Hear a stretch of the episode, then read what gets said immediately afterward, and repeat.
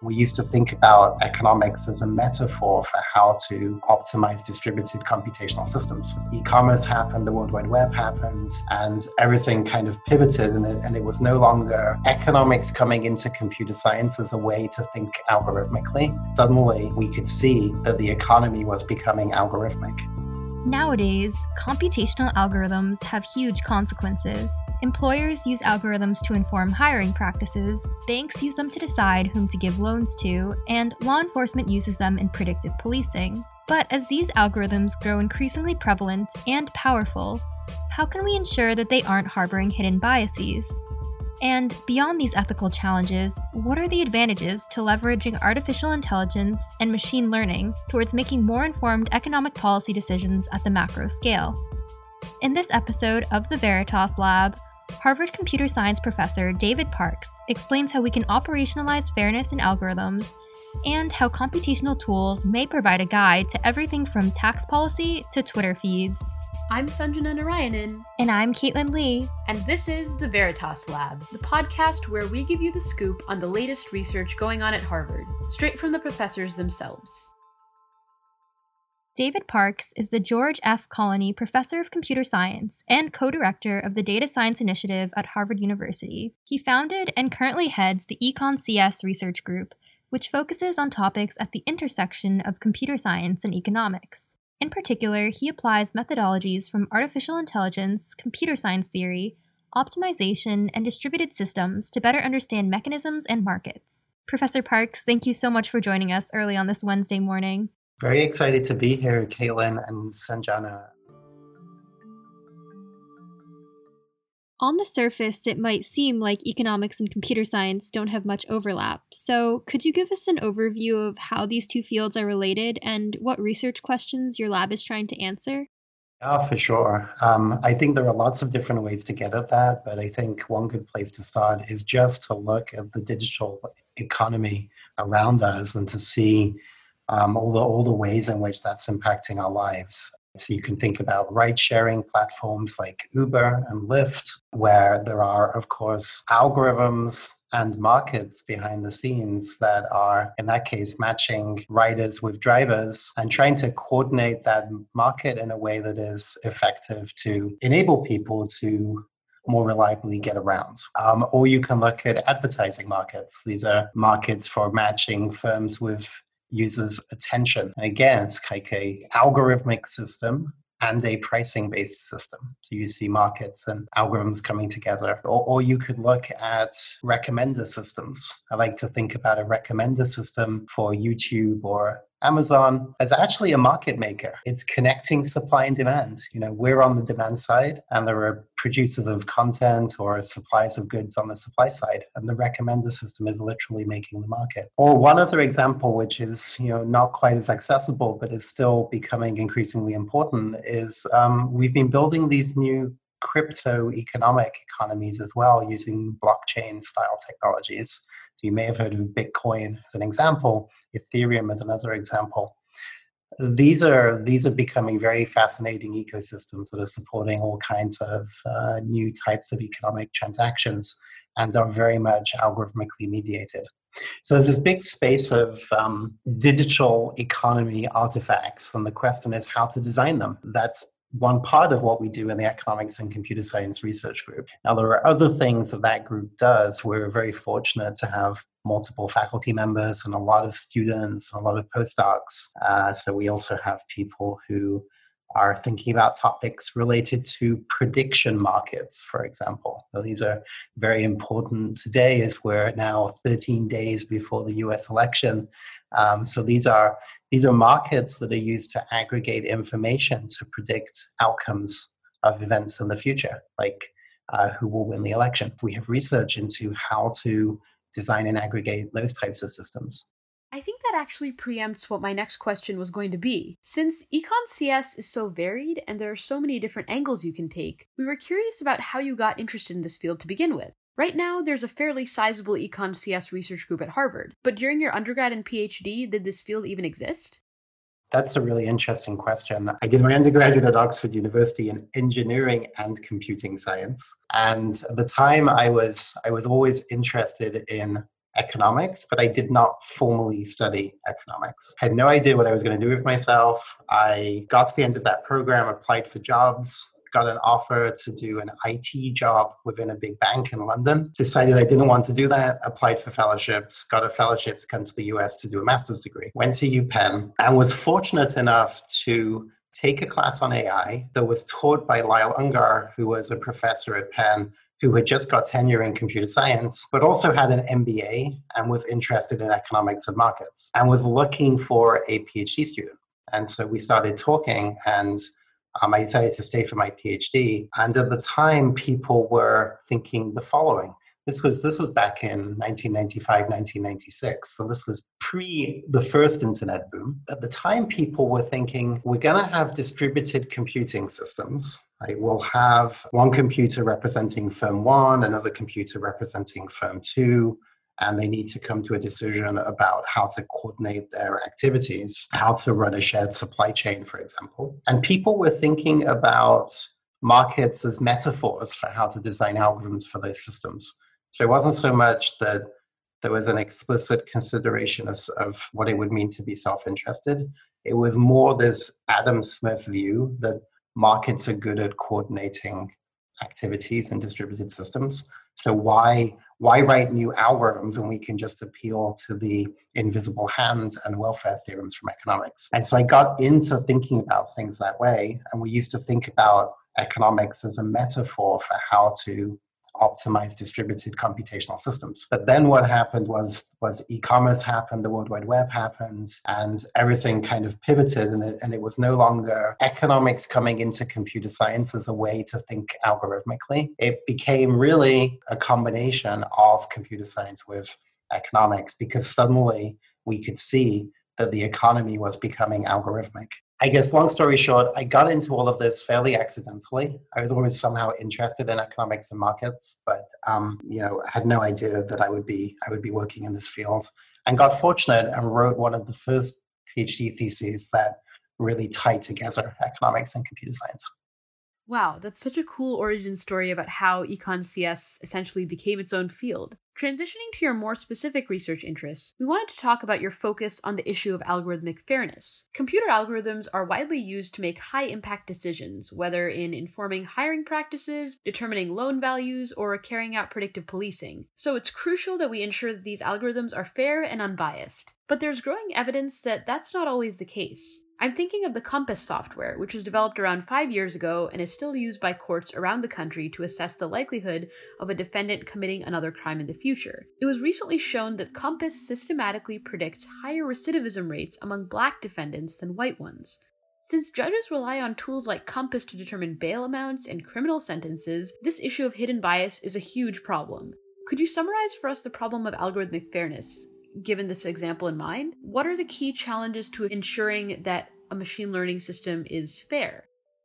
Yeah, thank you. That's a very important topic, and it's a topic that's that's gaining rightfully so increasing attention in computer science. It starts with the data. It's not possible to overstate the importance of possible biases that exist in the data that you use in your machine learning system. And let's suppose that we're talking about machine learning, which is one of the main places at the moment where this discussion is playing out. Um, you mentioned the COMPAS tool from Northpointe. They have a, a machine learning algorithm that is used by judges in parts of the country to understand the risk score on um, people who've been arrested under suspicion of a crime, where judges will use that risk score to decide whether to let them out of jail on bail or not.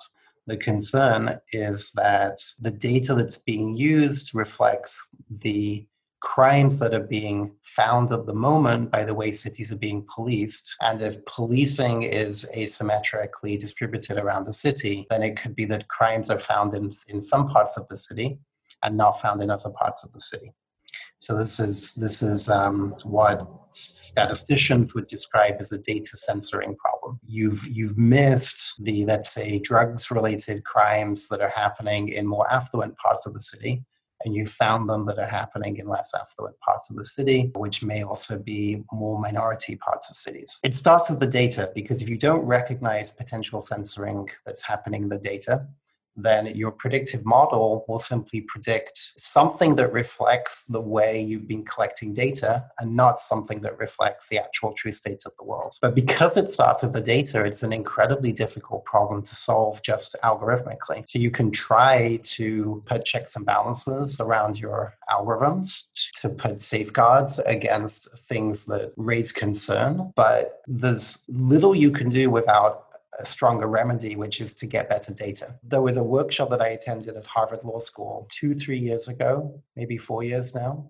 So there were legal scholars there, there were mathematicians there, there were computer scientists there. And my caricature of what happened is that the mathematicians and the computer scientists arrived to this two or three day meeting thinking they had the right mathematical definition of what it means to be fair. And it became clear by the end of the two or three days that it was much more complicated than that. The, the legal scholars were, for example, speaking very strongly about fairness being something that reflects the lived life of the individual, the opportunities that he or she have had available to themselves since they were born, and therefore should not even necessarily reflect things that are measurable about that individual at this moment in time. So if you think about it that broadly, then it's clear that fairness is then a societal construct as much as it, it can ever be a mathematically formalized construct, which doesn't mean that we shouldn't be trying to do the right thing algorithmically, but it means that we need to be modest and realize that this is going to be a area that will need a lot of inputs from different types of scholars, from affected communities, from society more broadly, uh, to be able to make the right progress. Yeah, this question of how to define fairness in algorithms is extremely difficult, but also urgently in need of address.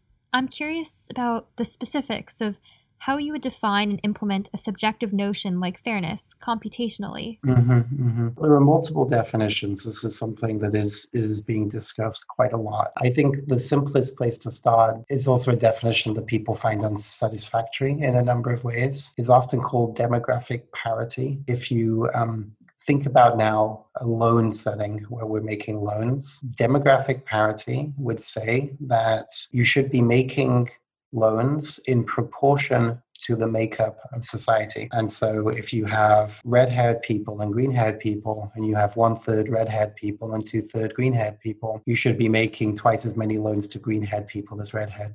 As, as to red haired people. That's demographic parity. Now, it's very simple, easy to formalize algorithmically because there's a clear constraint there and then maybe one would optimize, let's say, either profit to the bank or number of loans made subject to a profit threshold. You could imagine different ways to set up your objective, but you would add this demographic parity constraints. Now, the problem with the demographic parity constraints, I mean, there are a number of problems, but one problem is that it might be that there are statistical differences in the ability for redhead versus orange haired individuals to repay loans. This somehow presupposes that things are symmetric in a way that means that this should obviously be the right thing to do. But reality may not look like that.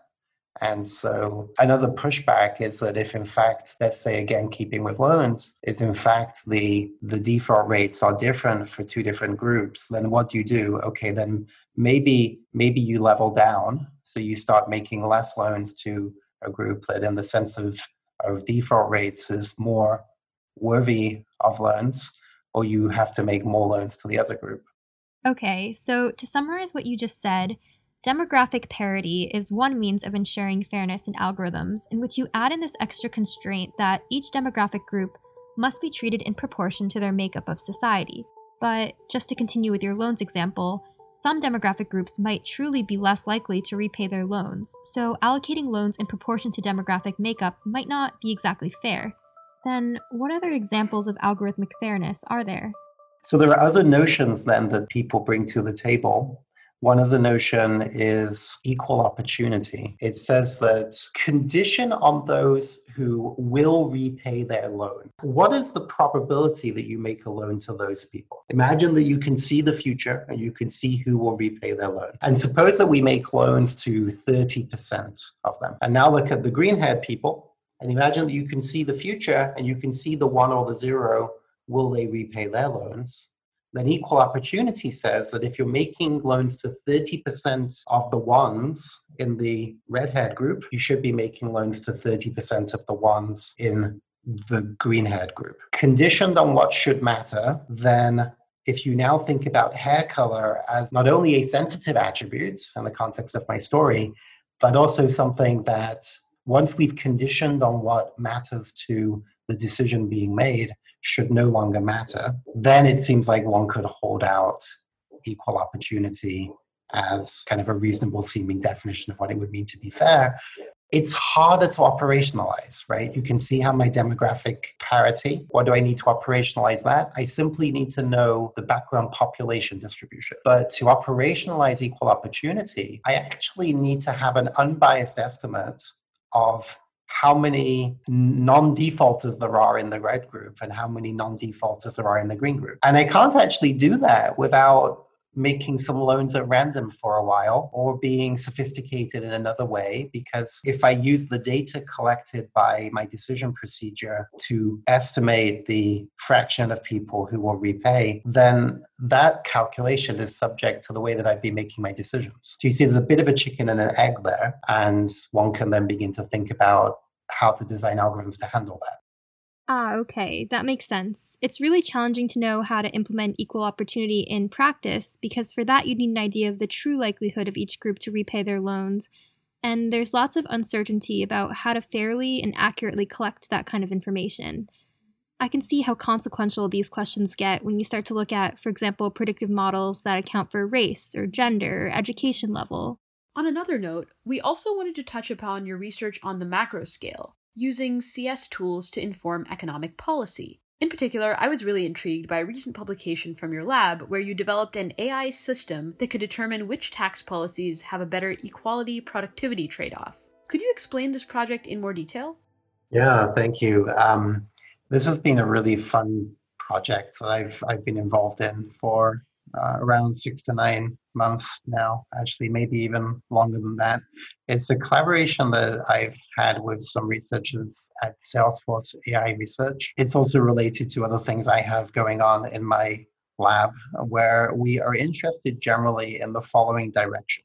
What might we be able to do with AI based simulations of economic behavior? Um, what we do in this work is we use reinforcement learning, which is a way to learn how to optimize based on experience and rewards that you receive as you act. What we do in this work is we use multi agent reinforcement learning. So we simulate a little economy. It's literally only four agents, or at the moment we're working with 10 agents. And those economic agents get to harvest, in the example we build in the paper, uh, wood or stone. And with wood or stone, they get to build houses. And from houses, they get money and they care about the wealth they accumulate. Also, houses will block other agents from moving through that space.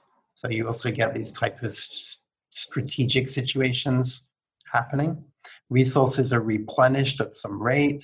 Agents can trade with each, with each other. We simulate a double auction with bids and asks. And, and agents vary by their location in the world and by their skill. The skill reflects how efficiently they can collect resources and build. And the types of things we see when we use reinforcement learning is this, in this context is we see lower skilled agents learning to collect resources but then sell them to the higher skilled agents who are more effective in building houses. So we see these these kind of emergent economic behaviors that seem to be reasonable. You could call it specialization through multi-agent reinforcement learning, you can simulate an, the behaviors of actors in an economic system. And the other ingredient that we bring to the table is we have an economic planner. And the role of the planner is to set the taxation policy in the world. And we model the planner also as a reinforcement learning agent. So we have a planner that learns its actions are to change the tax schedule. If you earn this much, then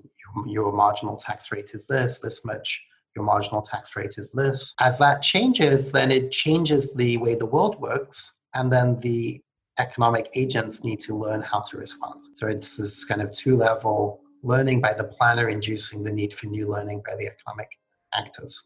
Okay, so you have many actors that are learning how to grow their wealth in this simulation, and a planner that is learning how to set the tax policies. How is this ML model different from traditional economic theory? Were you directly optimizing for both equality and productivity in your learned tax policies? The idea behind this research is that there is beautiful mathematical economics on optimal taxation theory, but because it needs to be mathematical and formal and provable, it is somewhat limited in the richness of the environments and the settings that it can study. And typical models, until fairly recently, have considered stationary environments where every year looks like every other year. There's the same kind of distribution over workers. And what we can do through AI simulations is we can simulate richer environments. And the hope is that by doing that, we might be able to learn something new about taxation policy that can then feed back and inform the way tax economics is done. Now, you asked about the objective of equality and productivity. And the nice thing about the framework is you can give your economic planner whichever objective makes most sense. And so we tell it to optimize the trade off between productivity and equality, where we take a fairly standard definition of equality from the economics literature and measure productivity essentially as how many houses are being built. And then what we are doing at the moment is we're working to also benchmark what we do in settings where the current taxation theory from mathematical economics should already give the answer to confirm that we can replicate the answer in those settings. And maybe just one other thing to mention this is complementary to other work that I'm excited about at the moment, which is using deep neural networks to solve problems of auction design, uh, where we're working to use machine learning to essentially learn auction rules. Um, and there we've been able to replicate all of the classical results from economic theory and also then to use these techniques to design auctions for settings that mathematical economics is not really yet able to formally solve. Wow, that's extremely powerful what AI simulations can do that previous models could not. And I love what you said about how the work that you do goes in both directions, thinking about computational systems that are intrinsically like economic systems, and also using computer science and AI to do economics in a different way. Switching gears a bit, rampant misinformation on social media is a huge problem nowadays, especially given the upcoming election. You recently published work on identifying misinformation on Twitter. Specifically, you found that you can identify whether a rumor is false or true based on its pattern of diffusion or spread through Twitter. Can you tell us a little bit more about this study? How could the spread of some rumor indicate whether or not it's true? Yeah, so that was work that was headed up by Aaron Szanto, who was a senior in Harvard College at the time. It was his senior thesis. It was a very interesting piece of research. I was also doing it jointly with postdoc Nir Rosenfeld, who's now on the faculty of the Technion in Israel. We got fortunate in the sense that we got access to a very unique data set from Twitter that had been made available to another study that had been done at MIT. And that data set provided, let's think about what the data was. It, it provided for stories that had been looked at by a truth validation site. In this case, it was Snopes.com. Snopes is one of these sites that checks the veracity of stories. And what the data was is that for stories that had been looked at by Snopes, it had the uh, kind of topology of the tweet and then retweet cascades over the Twitter network. And the question that we wanted to ask in that work was whether just by looking at that topology of the way that tweets that point to, let's say, a news story on a web page spread over Twitter, whether just by looking at the topology, you can build a predictive model of truthiness as judged by Snopes, right? So we didn't take a dance for ourselves in that work on what is the right standard for for factual versus not factual. Right. So you have a whole database of stories that are fact checked by Snopes and labeled as true or untrue. And then you look at the topology of the way that the tweets that are true spread over Twitter versus tweets that are untrue. What does your predictive model find in terms of what the spread of a true rumor looks like versus a false one? And what was your methodology? Technically, what we did is we used what are called graph kernels. Graph kernels are, you can just think about them as algorithmically efficient ways to build out signatures that represent the topology of, in this case, think about a tree with which might be branching. You could have just a chain, or you could have something branching in a very balanced way where every time two more people send it. Or think about just a hub and a spoke where one person writes to a bunch of people. Those are all different topologies, and you want to try to calculate features that represent the shapes of those trees. And that's what graph kernels do for you. So we we we calculate these these features like think about one feature as a step forward without a branch, another step forward without a branch, and then a branch that has degree three. Maybe that's a feature.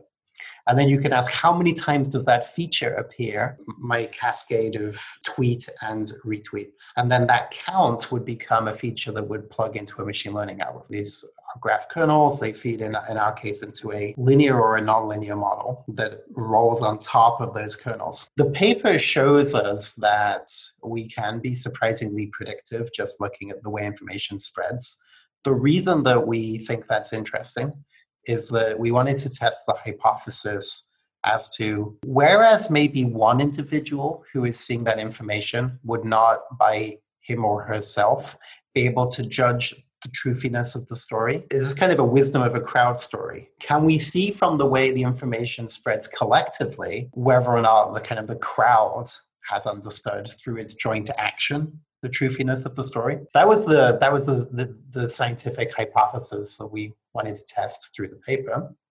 The paper potentially also has an engineering aspect, which is that there is a kind of an adversarial notion to fake information and the way it spreads on social networks, where the defenders are the social network platforms that are trying to build out algorithms to try to protect against the spread of disinformation. But the attackers are whoever wants to influence opinion through the way information spreads and the way it's picked up and what becomes viral. You can imagine algorithms that look at the content of the tweets or the content of the stories. And those algorithms may be more susceptible to working around by the adversary. Because if the algorithm is looking for a particular type of language, then potentially the adversary would be able to work around and use just slightly different language and it would look like the stories may be more likely to be true. But the theory here would be that because the way information spreads is a social phenomenon, it would be harder for an adversary to hack. And so, therefore, this could lead to methods for social platforms to, to detect between false information and accurate information in a way that could be more robust. Okay, so just to make sure I understood that correctly, since your model is based on the entire pattern of signal through the network, the signal is more robust and can't be disrupted by one malicious actor who wants to propagate some rumor. Now, onto the big question How are the true signals topologically different from the false ones? The problem is that because we ended up using this nonlinear machine learning method on top of our graph kernels, I'm actually not able to tell you at this point which are the particularly informative kernel features that led to the discriminative power of the algorithm. It's one of these open things that we still want to go back and try to dig into more. So that's somewhat frustrating, but I, I, I think it's it's there and it could be done, but it's not easy because we don't get to see the coefficients that were placed on different little graph kernel features because we put a nonlinear model on top of that. Unfortunately, I'm not able to tell you what is the particular signature that leads to the algorithm predicting one way versus another. But you could you could think about a way to do that, which is you could essentially query the function. You could feed it different topologies and try to learn what it thinks is fake and what it thinks isn't fake. But we didn't do that yet. It must be frustrating that this particular model doesn't allow you to interpret which specific predictors are the most significant, but it's definitely impressive that it can accurately predict true from false tweets. So, to close out the episode, we wanted to ask what's next for the future of economics and computer science. You mentioned using these techniques to solve large scale economic problems, but what are the advantages of that and what are the challenges moving forward? Yeah, and I think that's a beautiful question because we can come full circle to our earlier conversation. The opportunity I see is to use AI to do economics in a new way. But the tension there is that how does that actually advance our economic understanding? Because if the models we end up with that represent a taxation policy or a auction policy are really complicated to understand, then economists will struggle to gain their economic understanding about what what is happening. And maybe they're also opaque for the users of the system. So one of the things that we will need is we will need to bring uh, transparency and interpretability to the outputs of this using AI to do economics. I think that's one of the remaining pieces that will be important here. Well, that brings us to the end of our episode. Thank you so much. We really appreciate you taking the time to sit down with us.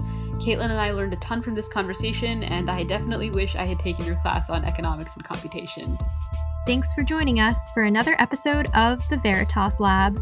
We're your hosts, Katelyn and Sanjana, and we'll see you next time.